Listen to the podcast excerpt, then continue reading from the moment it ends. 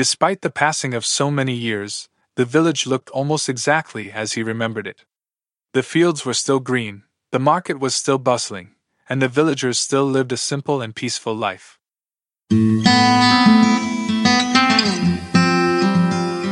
Welcome to Opportuno, episode 40. What are you chasing?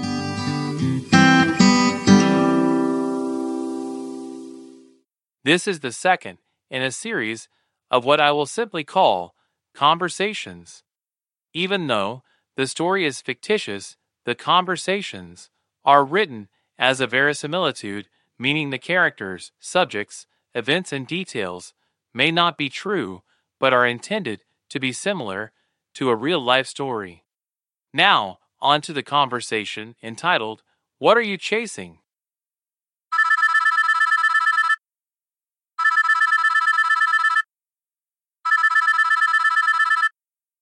Hi, Rio. This is Rosanna. Hi, Rosanna. It is wonderful to hear from you. How are you? Doing okay. I've just been thinking a lot lately. What about? How time seems to be passing so quickly, and I just want to be accomplishing something worthwhile and make a difference for the better, not only in my life, but in the lives of others. Been there, done that. Those are normal thoughts, especially as we get older and realize that our time on this earth passes quickly. For having had so many opportunities in life, I feel guilty for not being successful. That all depends on how you measure success. In a capitalistic society, it's a common mistake for people to only measure success in the amount of money and possessions they have accumulated. To get your thinking and your life pointed in the right direction, let me ask you what are you chasing? What do you mean? What am I chasing? Are you chasing fame, fortune, and acquiring possessions? Or are you chasing things that money cannot buy, like true friends, family, and meaningful relationships? To be honest, I've been chasing money for a long time, but that has not worked out, and when I have been able to have some money, for a short while, it did not make me happy, as I always wanted more money and more things. I totally understand. I was once in that very same situation until one day I realized that what I was chasing would determine my destination and determine all my adventures along the way to that destination. At that point, I started to chase things that were not solely based on the accumulation of wealth and possessions, but chase things that would provide me knowledge and truth about the many wonderful things in the world, and chase ideas and concepts that would not only benefit me, but benefit others along the journey of life, mapped out by simply beginning to chase things other than the accumulation of wealth. I think I am beginning to understand what you are trying to show me. My values, whether real or perceived, that I strive to reach, will map out the journey of my life. Yes. You've got it. I can see now why what you focus and act on determines the course of your life's journey. If you focus only on accumulating wealth and possessions, you may acquire them, but miss out on enjoying important things in life. If you focus on gaining wisdom and knowledge, not only to help yourself, but also to help others, then you'll have true friends and wonderful family relationships. Yes, it's sort of like having stepping stones set out before your path. You need to be careful which stepping stone you step on next, as each step will determine not only your destination, but the adventures you will have along the way to your destination. And you know, what I always remind you of is that the fun is in the journey. Following the best choices in life will map out the journey of your life in more meaning and beneficial ways than you could have ever thought possible. Even if you think you've made a bad step forward, if you are focusing on taking the right steps, not only for your benefit, but for the benefit of others, then life truly becomes a constant epic adventure. Thank you, Rio. I'm feeling better already. Believe it or not, I'm feeling better that you're feeling better. I want to tell you a story of someone that left his home village for over 50 years, leaving his village for a career and to make his way in the world. And, at the end of his career, thoughts of his home village, how the community all worked and lived together, came back to him. He remembered that one of the fondest memories he had was preparing and cooking food in a wok and sharing meals with friends and family.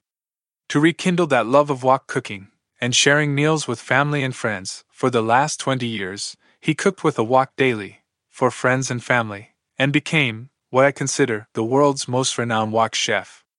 He had those feelings of lost opportunity as what he was looking for all those years away from home he already had before leaving the village of his childhood, having a community of friends and family, and wonderful meals and relationships centered around home cooking, using a wok.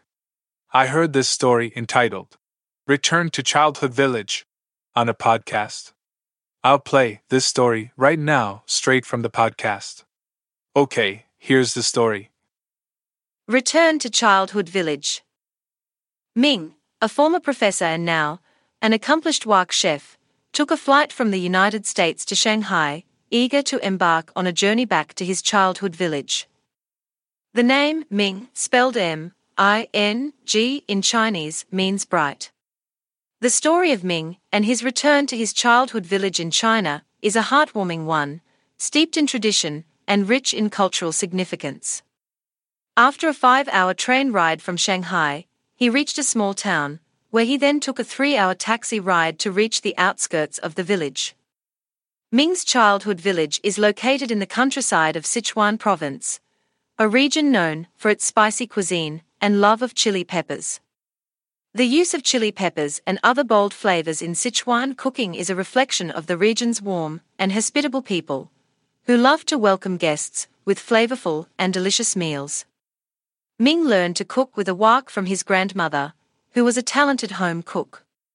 He remembered her teachings and passed on her wisdom to his family he cooked for, and the many students he taught how to cook with a wok.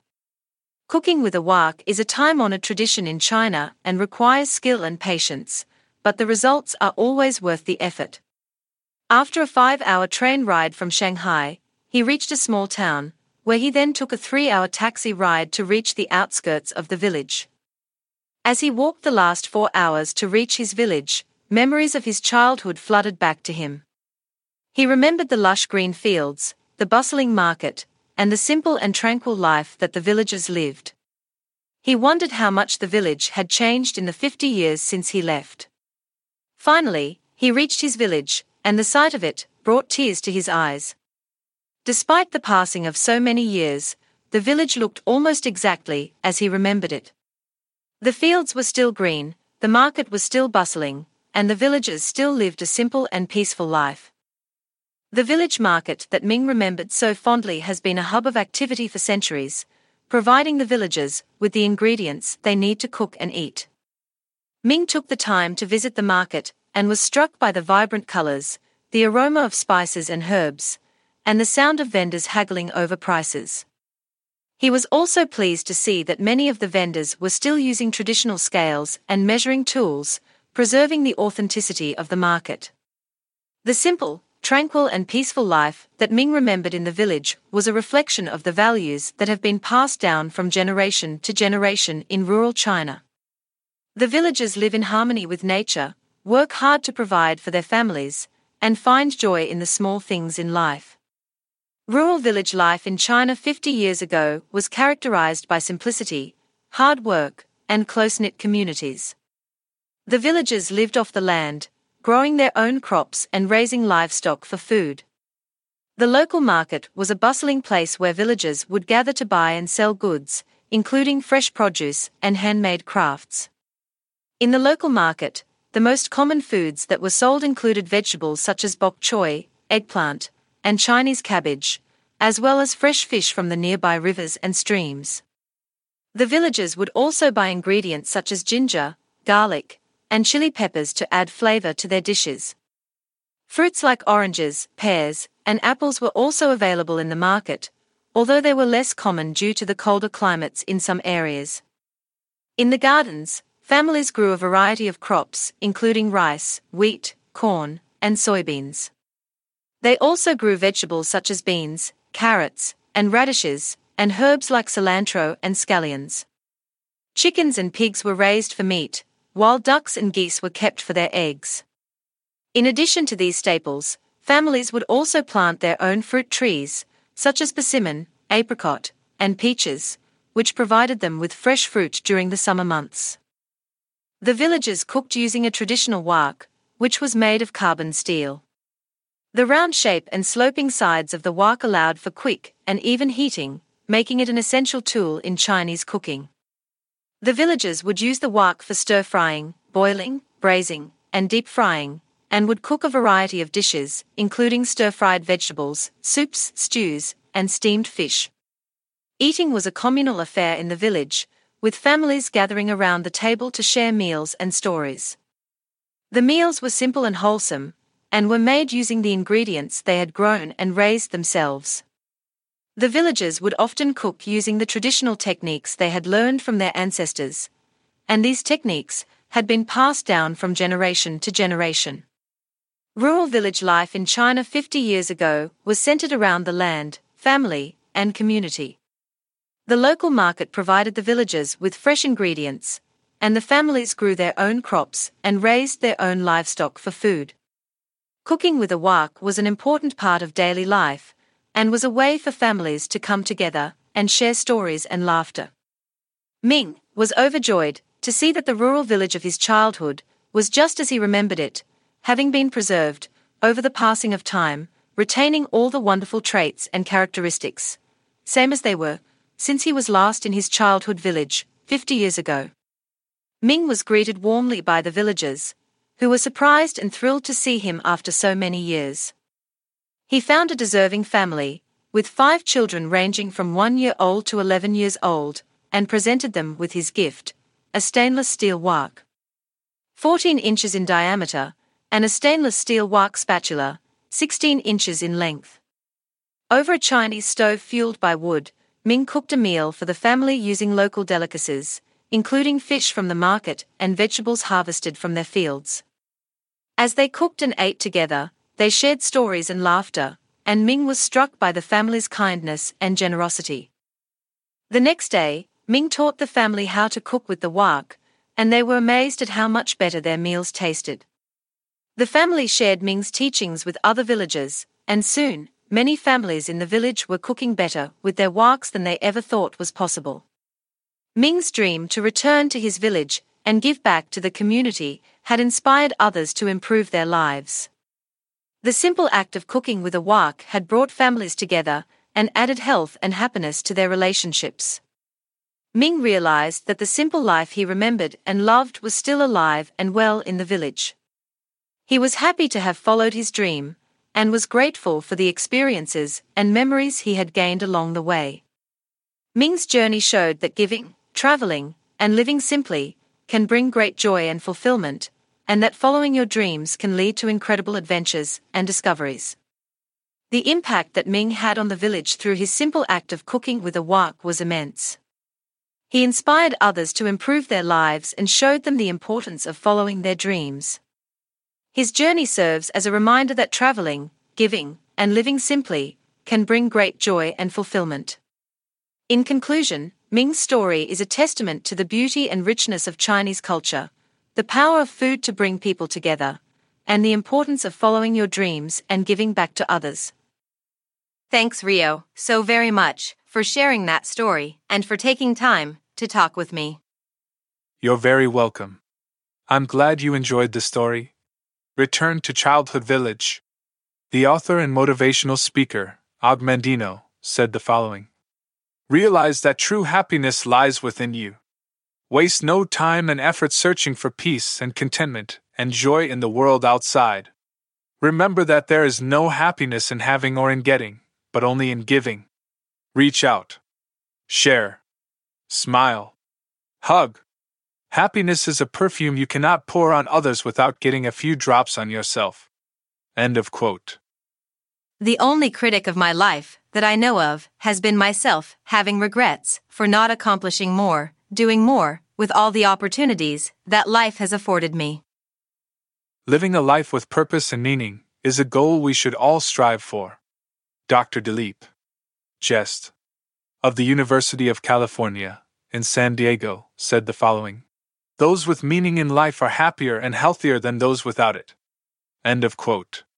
When you find a worthwhile purpose that benefits not only yourself, but others is when you feel you are part of a greater good. Once your motives are right for the actions you take in life, your accomplishments will be rewarding to you, giving you a sense of fulfillment. I have found that I receive the most joy when doing a good deed for others. I've found also that I seem to receive an extra measure of wisdom when accomplishing something for the right motives and reasons. For example, if there is a need to do something good that would benefit others, I seem to be able to accomplish that task, doing a better job, than if I were just accomplishing a task just for my own personal gain. Once you adopt a mindset that everyone on this planet all have needs, wants, and desires, same as us, and you become a team player to help your fellow man.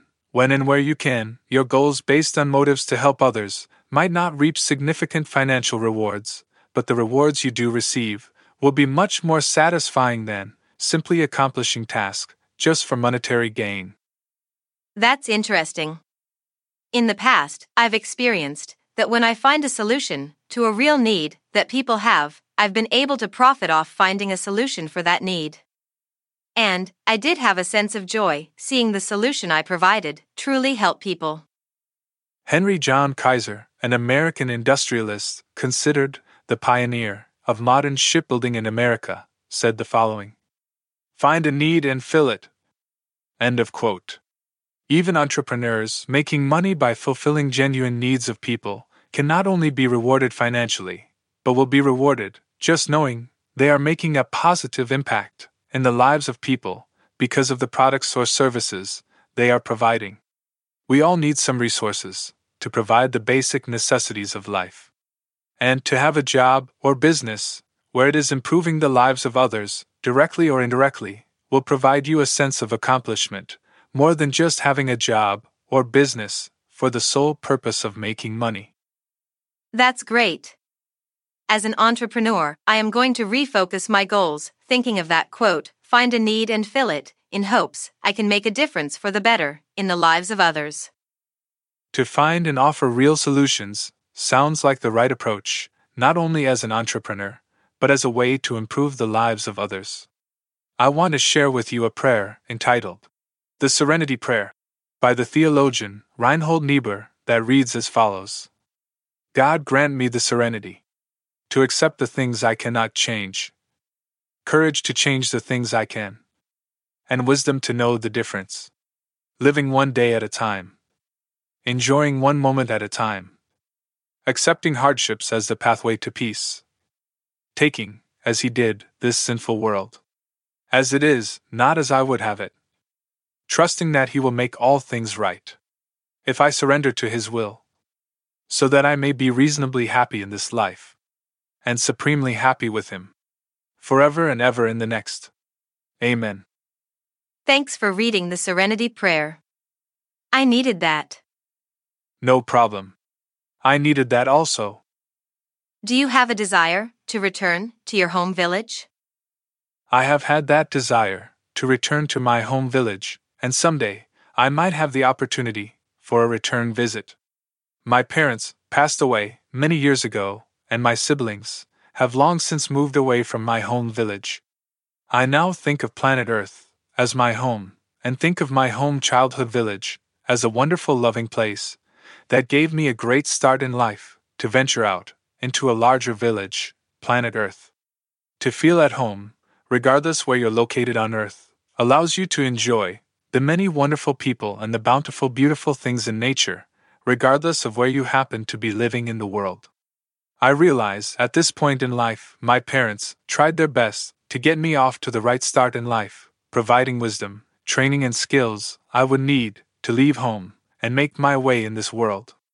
Much like parents of baby birds know it's best for their baby birds to fly from their nest, to live a life of their own, my parents not only nudged me from my metaphorical nest, but taught me how to fly solo once leaving the nest.